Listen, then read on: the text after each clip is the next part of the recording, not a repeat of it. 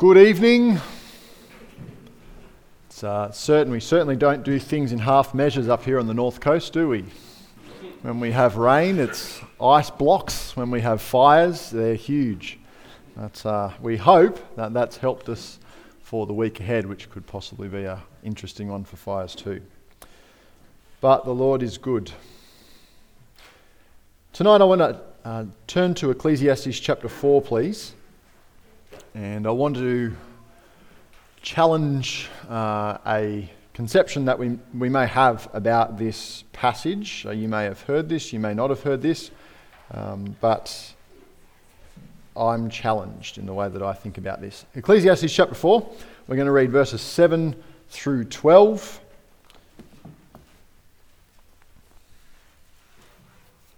And Toffs, I know this is the third time this weekend you have to listen to me preach.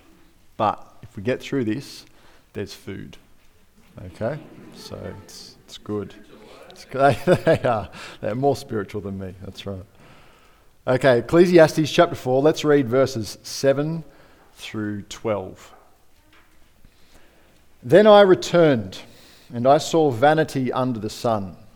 There is one alone, and there is not a second. Yea, he hath neither child nor brother Yet, there, yet is there no end of all his labour, neither is his eye satisfied with riches. Neither saith he, For whom do I labour, and bereave my soul of good? This is also vanity, yea, it is a sore travail. Two are better than one, because they have a good reward for their labour. For if they fall, the one will lift up his fellow, but woe to him that is alone when he falleth, for he hath not another to help him up. Again, if two lie together, then they have heat. But how can one be warm alone? And if one prevail against him, two shall withstand him, and a threefold cord is not quickly broken. Let's pray and we'll commit to the time to the Lord. Heavenly Father, we thank you, Lord, that you are a good God. We thank you that you give good gifts. And uh, Lord, we've been praying for rain and you delivered rain in abundance. We ask, Lord, that that would follow up soon. And uh, we thank you, Lord, that you uh, answer prayer based upon your righteousness, not based upon our righteousness.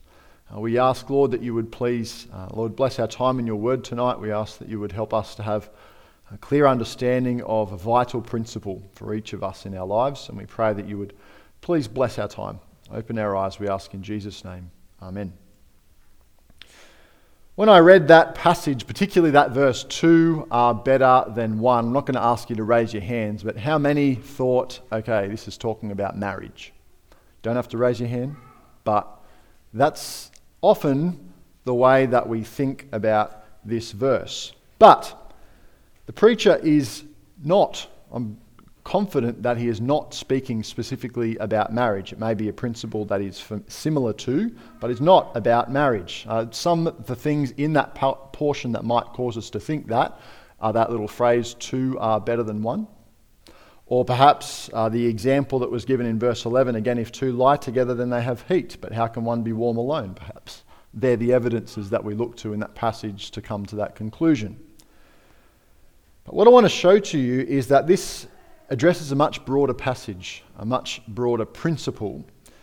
And it's a responsibility that remains unchanged regardless of our relationship status. And I think sometimes we cop out of this principle by just thinking that it applies simply to this. By the end of this message, I want you to think of something different when you hear that principle stated. Okay, I want you to think of something other than finding somebody to marry and for those of you who are here for the youth service, don't go home and say, the pastor said two is better than one, I need to get married this week. Because that's certainly not the application of tonight's message.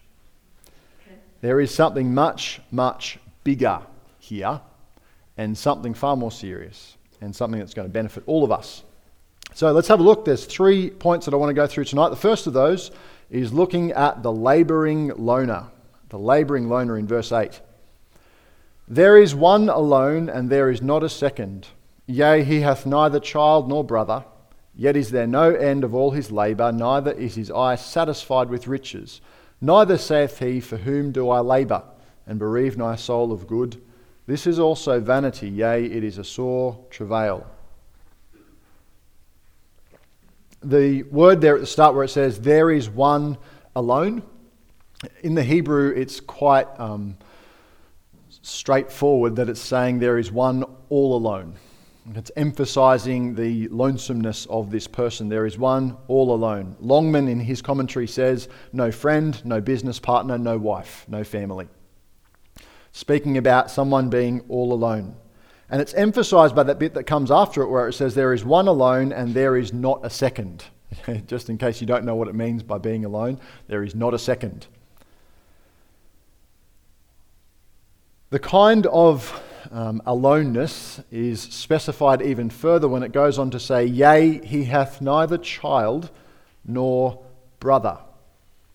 Now it's interesting that uh, child and brother are the two people who are mentioned by name here because it helps us to narrow down what kind of alone or what sort of scenario this applies to. Uh, the child is the one who would inherit from this person's work.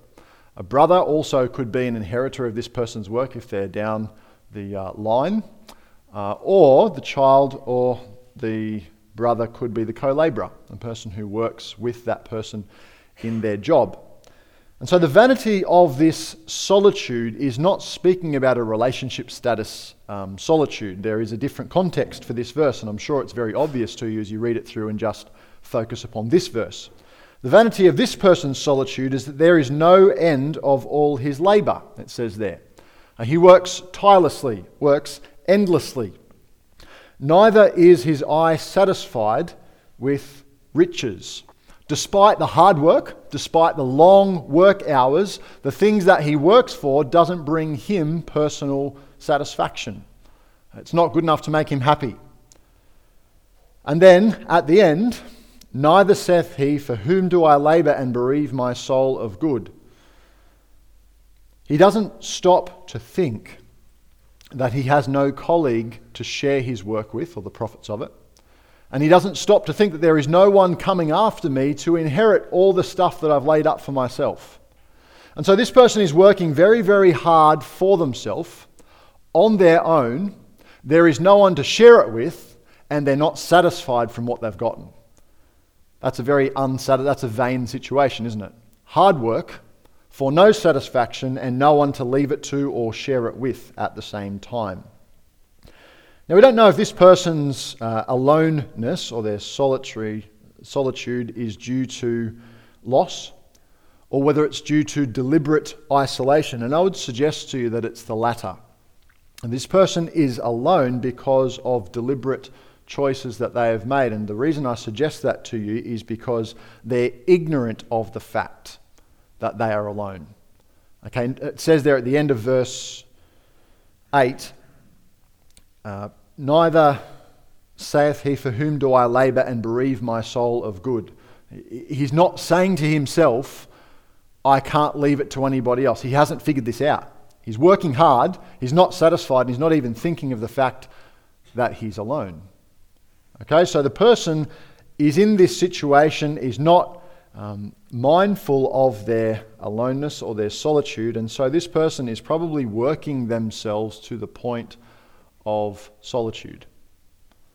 It's not that they're upset about being alone, it's probably because they have done this deliberately through their work ethic, and I think that's what Solomon is trying to emphasize. And many people end up in this sort of predicament. Many people end up lonely, uh, without satisfaction because of the way that they work or because of the focus upon work or things of a selfish nature. This is the person that when friends say, Hey, do you want to come out? They say no, no, no. To the point where the friends stop asking. This is the person who, when friends say, hey, come and do this, they say, no, I'd rather sit on the lounge and play with my phone. Or I'd rather sit at home and do something by myself. To the point where friends stop asking. This is the person that is hard to work with because they work on the premise that because I can do it better than anybody else, I'm just going to do it all myself. And so I'm not going to share my work with other people. I'm not even going to trust people to do things. I'm just going to do it all myself because I know I can do it the right way. And they end up by themselves as a result. And maybe it's not selfishness that gets the person to this place. Maybe it's uh, poor uh, self image. Maybe it's that they think other people don't think that I can do a good job, and so I'm just not going to bother with working with other people. Uh, they consider that their own output is not good enough, and so they project that onto what other people think of them. And so they are by themselves chugging away, unsatisfied with the fruits of their own labours and having nobody else to share it with. And if we aren't careful, we can push people away. We can push people away in a way that damages our long term relationships to the point where we ourselves are unsatisfied, working too hard, and having nobody to share the important things of life with. And we know that that happens, don't we? it's a human problem. It might look easier, but a solo life is more difficult. A life where we push people away is a more difficult life, and it's not the life that we were designed for. And Solomon goes on to explain this by asking some simple questions or pointing out some uh, simple principles. And that brings us to our second point a profitable partner. Ecclesiastes chapter 4 and verse 9. He says those uh, words that are well known two are better than one. I would suggest to you that perhaps we are unaware of how often we doubt this truth. Perhaps we're unaware of how often we doubt it or challenge this idea as being true. Relationships and cooperation are very, very important for us. And it is important for us to remember that. After our relationship to God, they are the next priority that God has for us. The relationships that we have with other people ought to be our next priority after our relationship with God. And that is because those relationships with other people are the things that can extend into eternity as well. And this idea is under more pressure these days uh, when people can work in isolation, uh, where people can spend most of their time in isolation and can forsake spending time with other people. And this is why Solomon argues two are better than one, and it's a message that we need to hear. He goes on to cite some proofs Verse 9 Two are better than one because they have a good reward for their labour. There is a profitability increase when you go from one person to two people. And not only going from one person to two people, but if you do the math, what Solomon is actually saying is that two people working together can accomplish more than the sum of two people working alone. It's more profitable to have two people working together than it is to have two people working independently. They have a good reward for their labour when they're working together well. That's the first proof. Second proof is in verse 10. He says, For if they fall, one will lift up his fellow. But woe to him that is alone when he falleth, for he hath not another to help him up. It's a very practical example, this one, isn't it? Safety in accidents. Start the uh, idea that you have of this passage being about marriage starts to fall down when you think, okay, people are going to get married so that they can pick up the other person when they fall in a hole. No, that's got nothing to do with it, does it? It's very practical. You're hiking with someone in the wilderness and someone breaks an ankle, there's someone there to pick them up if they're walking with somebody else. If there's someone drowning, as we're often told, never swim alone, there's someone there to raise the alarm or someone there to help them out. Uh, I um, follow some surfing uh, threads and some surfing uh, posts, and I find oftentimes people's lives are saved if they're surfing with somebody else and they're attacked by a shark. Someone can apply a tourniquet of a leg rope, or they can get them into the beach as soon as possible if that person's in shock. But it's very, very important when you're alone, it's very dangerous if you have an accident. And so Solomon points out two are better than one. Verse 11 again, if two lie together, then they have heat. But how can one be warm alone? This reference is probably to those who are travelling through the wilderness or travelling through the countryside and they have to sleep out on the road in between. And if they're sleeping by themselves, they're going to get cold. Many defence forces, especially special forces of the defence forces of various countries, practice huddling together in cold environments to learn to um, moderate their heat loss. And so this is a, a truism. and then verse 12 And if one prevail against him, one is beating him in a fight, two shall withstand him, and a threefold cord is not quickly broken. Two increases our defense capabilities. We can defend each other, defend ourselves better if there's somebody beside us to help. And then we could even say at the end of that verse, perhaps Solomon is saying there, a threefold cord is not quickly broken. If two are good, three is better. But this could also be a cultural reference. Um, someone did a little bit of research on this and found that just around the time of Solomon, there was a very well known poem or very well known epic that was written in a nearby country. Part of that poem had a reference to this sort of idea. Shaffer's work, and I quote Longman again Shaffer's work shows that Solomon is likely alluding to a well known ancient Near Eastern proverb concerning the benefits of friendship. In that proverb, there's a man who's rowing his boat, and there's a boat being towed behind by a three part rope or a threefold rope. And as he's paddling in that boat, the friend's boat is being pulled along behind, and he's about to give up. And they said, Don't give up, because if you give up, your friend will suffer as well. And so perhaps Solomon is alluding to something that many people in the area are familiar with at the time that two people working together can get each other through. Now, we can see an obvious application of a threefold cord not easily being broken if we apply the idea that a friend is good, but two friends and the Lord are the best. And it's a good reminder for us to think that we need to apply the Lord to each of the relationships of our life. But you know, it's not just the Bible, and it's not just uh, anecdotal evidence that suggests to us that two are better than one or that there are dangers in solitude. Modern science is also supporting this idea. You know, people who work in very, very difficult situations. There's been um, people who are trekking by themselves through the Amazon jungle.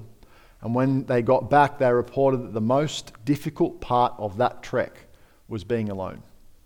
Not facing the elements, not any of the health risks, but being alone. People working in Antarctica was the same thing. There is evidence that isolation, particularly, leads us to be less able to manage stress, more prone to depression, uh, worse at processing information. That's a good thing to remember, isn't it? Worse at decision making, worse at memory skills. Of course, we would have a lowered immunity, which the information bears out as well. And some people even go to the lengths when they're by themselves for a while, a lot of reports of hallucinations. People are believing things to be true that are just false. And so the science bears out the evidence which supports what the Bible's been saying for a long time two are better than one. God created us to communicate. He created us to cooperate. He created us to love, to share, to encourage, even to mimic, to follow examples. All of these things require that we rely on other people and that we have relationships. And there are many, many examples throughout the scriptures that prove that point further that two are better than one. We can think of Adam and Eve, we can think of David and Jonathan, we can think of Elijah and Elisha. We can think of when the Lord sent out the disciples, he sent them two by two. And we can think of the fact that when God made Christians with all of the blessings of being in Christ, he didn't want them to be alone, but in a church. Proverbs 27:17 says, "Iron sharpeneth iron, so a man sharpeneth the countenance of his friend." We are benefited by the presence of others. Now, marriage is only one application of this principle, and we are cutting this principle down, cutting it short, if that's what we see here. The greater principle here is that of companionship. And that's what we need to be practicing. The Lord tells us that two are better than one. And so, what do we do about that? Well, that brings us to our third and our final point solitude's solution. If this is what the Bible says, the Bible recommends to us that it's good for us to be in community or in communion with other people, then how can we show support? How can we show that we believe this principle to be true? Well, we can do it by seeing that we thrive in, excuse me, cooperation with other people. And there are two ways that we can display this in our actions. Number one, if we believe what the Bible says here, then we won't go it alone in life. We need to value the interactions that we have with other people. This loner that Solomon points out, he was by choice vainly working for himself, and he didn't even see the vanity of it. He should have reminded himself of this principle that two are better than one. And that's something that we have to constantly say. I've found myself, even towards the end of this week as I studied this out, saying that to myself two are better than one. And it comes up in a lot of situations. If we're working at the expense of family, if we're working at the expense of church time, we need to remember the importance of companionship. We need to remember that God made us to be interactive. Our work, our selfish interests won't satisfy us, and we know that because they're not satisfying us now. More of it won't do any better. We need to also make the effort to visit people, interact with other human beings. it's not advanced, is it? make the effort to visit. Two are better than one. When there's conflict with other people, what are we inclined to do? Hermit mode. Find something that doesn't involve conflict with other people. Go and lock ourselves away. No, the Bible tells us that two are better than one. We need to make this work. And we need to work it out the right way so that we can continue to enjoy the benefits of the way that God has made us. When we're frustrated that other people don't think the way that we think and it's hard to work with other people. When other people don't do things the way that we want to do things and it's difficult and we're rubbing up against people the wrong way, we need to remember two are better than one. We need to make it work.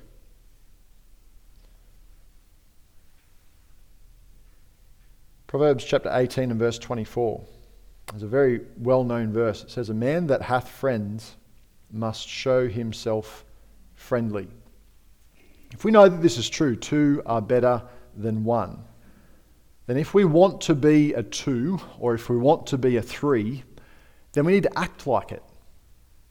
If, if we want friends, we need to act like we want friends, which the Bible says is being friendly. If you be friendly, you will attract friends.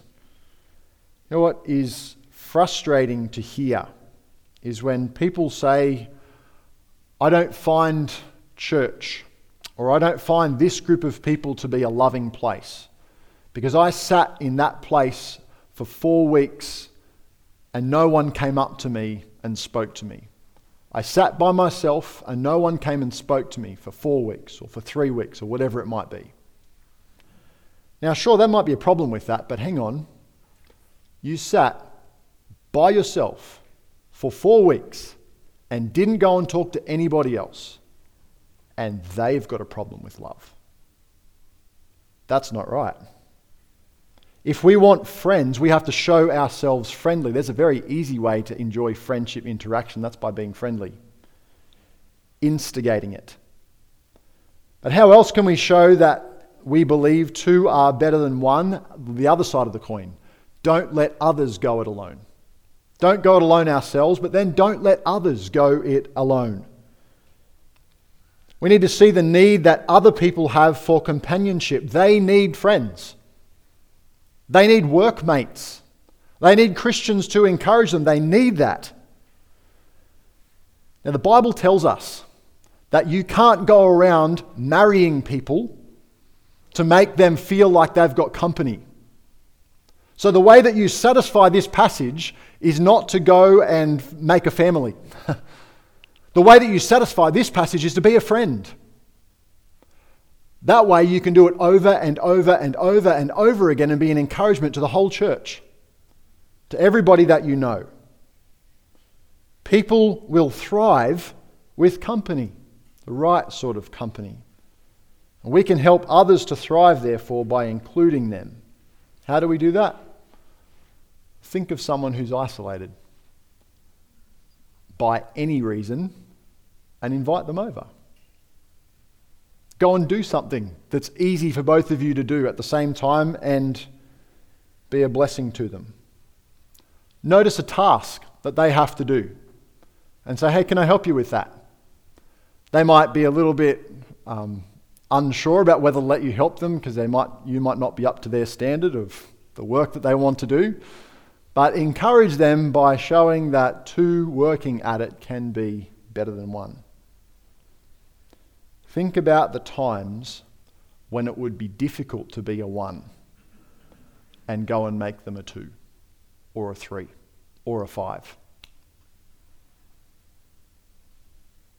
You see, two are better than one is not a principle that is meant to make people feel lonely. two are better than one should motivate all of us to remember the value of companionship. All of us. And we need to seek that value out for ourselves, and we need to make sure that we share it with other people in every way that the Lord allows us to. It is so important that we share ourselves with others. Let's pray.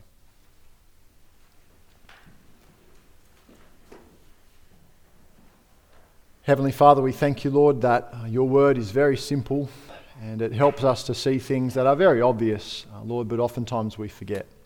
I pray, Lord, that you would open our eyes and help us to see how we can apply this principle, Lord. Help us to, to live this. And uh, we ask that you would show us, Lord, how we might be an encouragement to other people. Father God, we thank you for this time.